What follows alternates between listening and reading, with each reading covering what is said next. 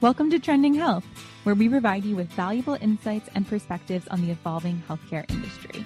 Brought to you by Vynamic, Trending Health explores industry topics that are real, relevant, and worth discussing. I'm your host, Jen Burke. One of the advantages of serving clients across multiple geographies is that Vynamic can see firsthand how the differences in health systems play out in terms of spend, outcomes, and innovation.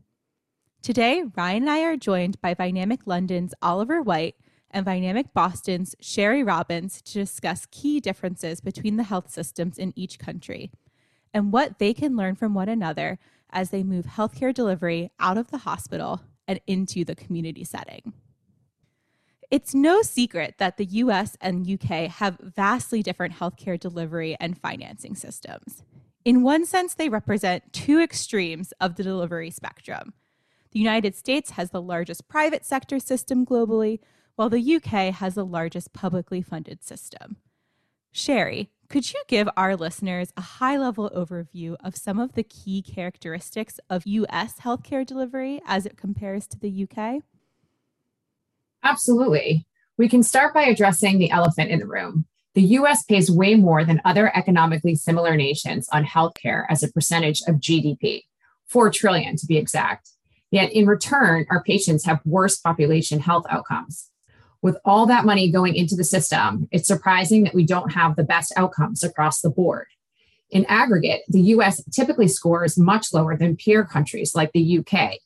When it comes to key disease areas, access to primary and essential care, and simply affordability, the World Health Organization famously ranked the US healthcare system 37th, tucked between Costa Rica and Slovenia not to be a downer, but that's not really what to brag about, is it? Sherry, it's such a good point. I think as healthcare wonks, we see that ranking a lot and remember it. But it's obviously not all bad, right? I think, Sherry, your point around the 20% GDP spend is something we read about and talk about a lot here on the podcast.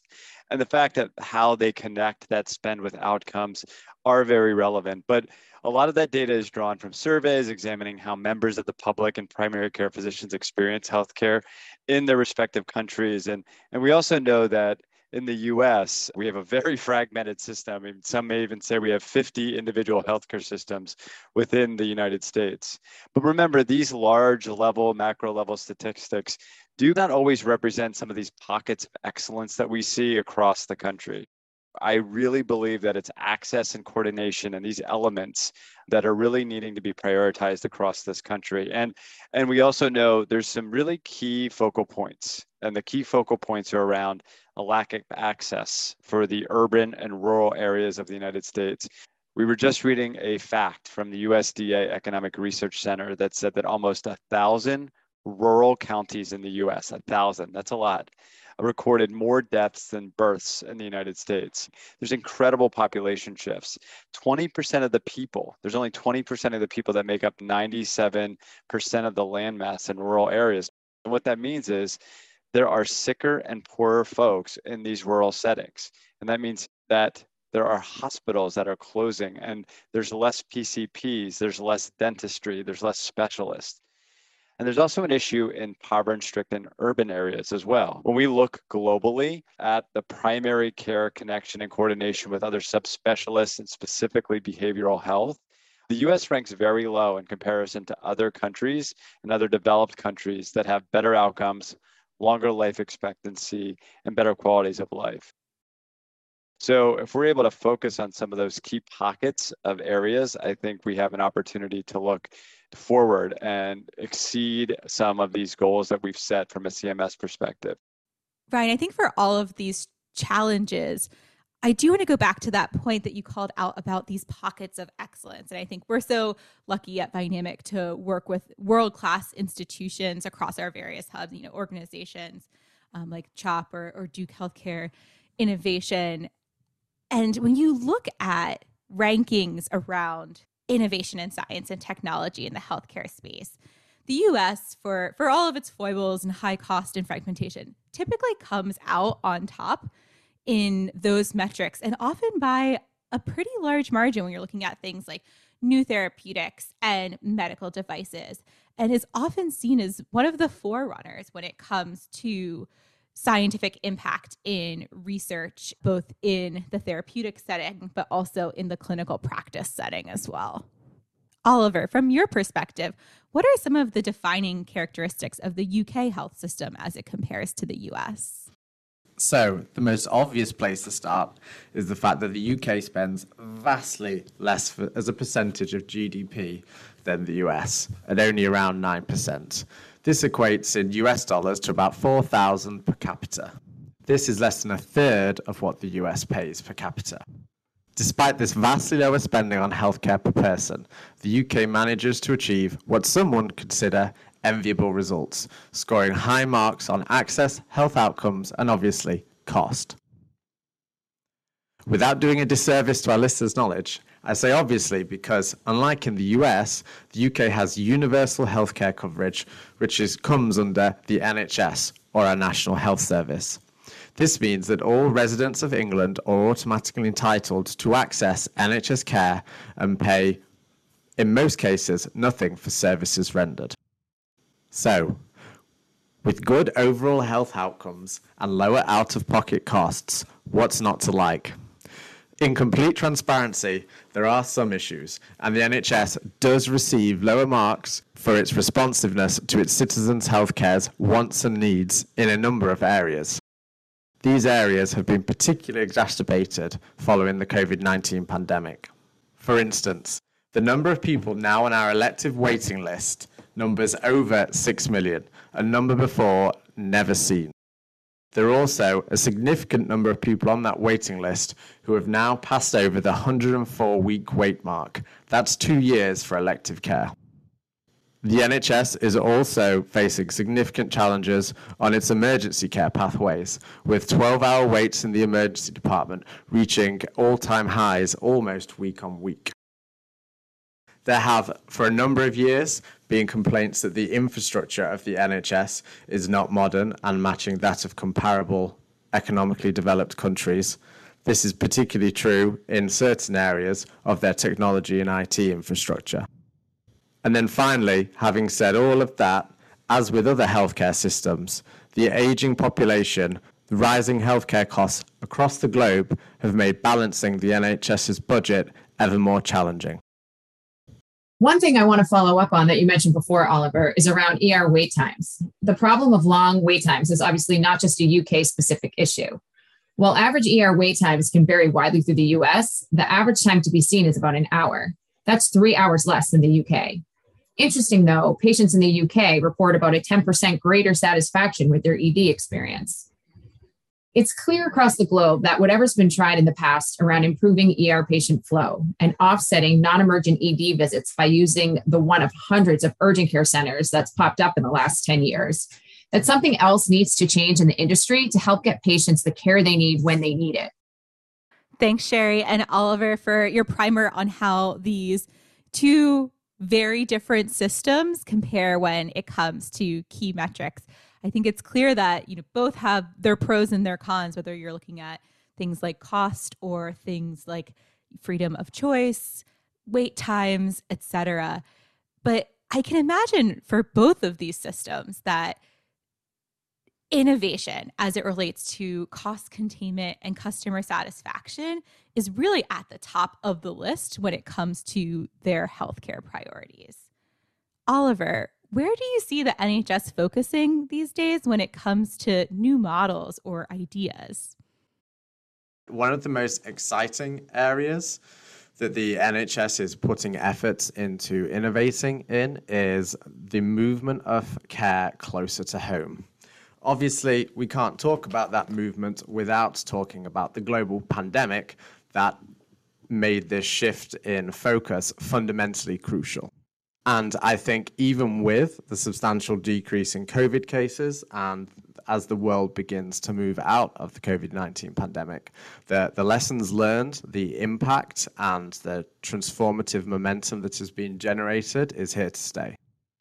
Further, the shape of how healthcare is delivered is beginning to shift from visiting a live clinician in a hospital or someone even coming to visit you at your home to some version of a digital or telehealth appointment. New data indicates that the amount of these telehealth or digital appointments have increased 38 times from their pre COVID 19 baseline. In some settings, particularly around outpatients, Previously, the NHS was having 98% face to face appointments, and some areas, as we come out of the pandemic, are as high as 70% being digital. That represents a massive shift in how healthcare is delivered. These digital or telehealth appointments have proven to be a favorable consumer option and also offer much better return on investment and financial efficiency. This leads us to the very interesting question of how we can continue to deflate congested services, particularly on the emergency care pathways, and continue to offer ever more accessible digital and telehealth appointments, both in the US and the UK. Oliver, completely agree. When we think about high cost elements and areas of healthcare, nothing is different actually when it comes to that. And we think about EDs that we've talked a lot about, but also the maturity of telehealth in both countries has just gone from an evolution to more revolutionary. You know, we've seen in the US telehealth specifically go from pretty simple ways of understanding and memorializing workflow, simple visits with primary care, to building up entire staffing models and organizations around telehealth to optimizing those those workflows to improve kind of the patient experience and then even accelerating and elevating to providing 24 7 365 on demand services creating nationwide programs in the us expanding from kind of a direct to consumer to a b2b platform and programming i could go on and on implementing chronic condition management solutions taking telehealth digital health to the next level. And all can be done many times in the comfort of your own home. So, on top of that, in the US, the innovation and the money that's being raised is really phenomenal. We're talking 29, 30 billion dollars being raised by US digital healthcare companies just in this space alone, right? Hundreds of mergers and acquisitions and partnerships to try to fix these issues around digital health to provide interventions for better access for patients in the rural and urban areas. So there's a lot of momentum there that I think can be shared across the two countries in a really smart way. So, one of the ways in which the NHS is trying to tackle this is through the introduction of what is now called community crisis response teams. These should now be present in all healthcare systems across the UK and have a two hour response target to get to people in their own homes to deliver some form of urgent care. The model that this is typically taking is that of healthcare practitioners in an ambulance, but this model includes practitioners that you may not expect to see arrive in an ambulance. Typically, this is some form of nurse practitioner accompanied by an occupational or physical therapist, a mental health worker, or a social worker. Patients that are appropriate for this kind of care are triaged through the ambulance services, and an ambulance with one of the crews, as just described, will then be dispatched to the scene.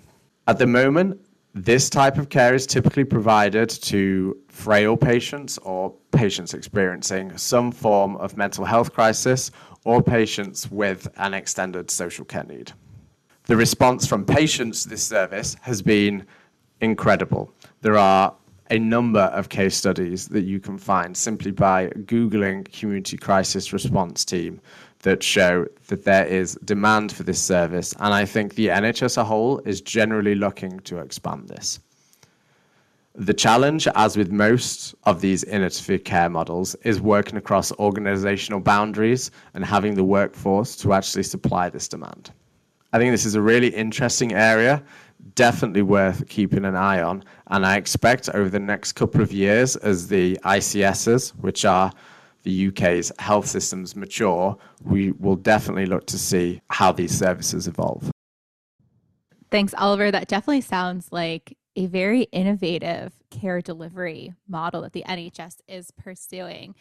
Sherry, I'm wondering if, particularly in the context of this telehealth revolution and the investment particularly in figuring out how do we alleviate costs on our emergency departments or volume in our emergency departments here in the States. Do you see something akin to this model being desirable for the US healthcare system? I definitely do, Jen. I actually think it's so exciting the direction that this could go here in the US. I mean, we're seeing a huge emphasis on home health here. CMS home health expenditures are expected to increase over 70% by 2029 from where they were in 2020. Obviously, planned home health is different than the emergent community crisis response model that Oliver's talking about, but the goals are really the same to keep patients out of the hospital, to deflate the EDs of non urgent, non emergent patients so that the clinicians there can focus on those truly requiring higher acuity care. And to increase patient satisfaction in a couple ways, like through the timeliness of care, being treated within the comfort of your own home, and avoiding potential exposure to other illnesses within the emergency department. I mean, the crisis care model is surely innovative, as having a nurse practitioner on the ambulance from the outset would provide huge benefits, particularly for certain populations when you think about geriatric patients and the underserved, you know, they may rely on ambulances as their only mode to get the care they need. The model could also benefit the hospitals, though. They could contract their providers to the ambulance companies, for example, to create a joint venture that could be lucrative to their overall business model. Ultimately, it's a new way to deliver urgent care in a market that has never been more focused on health at home. Ryan, as Vynamic's head of the provider sector, what challenges or opportunities do you think that this model could have in the US market? One of the challenges I see is the lack of an instant ROI. You know, there may be an ROI from a individual perspective or an intervention perspective, but it's sometimes hard to measure some of these large new delivery care models quickly. And I think sometimes that's what we look for in healthcare. But as we've talked before, healthcare change happens in a generation. It doesn't happen in a month or even a year sometimes. So so the acknowledgement of understanding that some of these new interventions don't have a quick ROI is something that we'd have to deal with from a challenging perspective. And I think that behavioral health is such an important key to this, right? That's part of social determinants of health. And being able to integrate behavioral health programs into the US health system has traditionally been very difficult to become actionable here in the States. And the proof is in the data, right? Countries that connect primary care to behavioral health or urgent situations or crisis situations to behavioral health providers and specialists have better outcomes. And so the theory behind this is obvious, but making it actionable and actually making it happen is very difficult. As Oliver mentioned, the NHS has the ability to scale many of its solutions nationally. And that's really important to note that there is a difference between the NHS and the US. As I've already mentioned that the US is made up of several fragmented healthcare systems. Sometimes that's good, but sometimes that's bad. And when you're thinking about scaling something nationally, it makes it very difficult. Unless you're doing something through CMS or through government programs, it's almost impossible to do so because we're working with different healthcare systems, different commercial health plans. So, speaking of health plans, there's a lot of opportunities here with many of the elements that both Oliver and Sherry have mentioned, right? Because health plans are kind of the first line of defense when it comes to reimbursement and the initiation of new deliveries and continuity of care. There's an opportunity here where health plans can see some of these programs that are being done in the UK and potentially reverse engineer them and bring them across the states, right?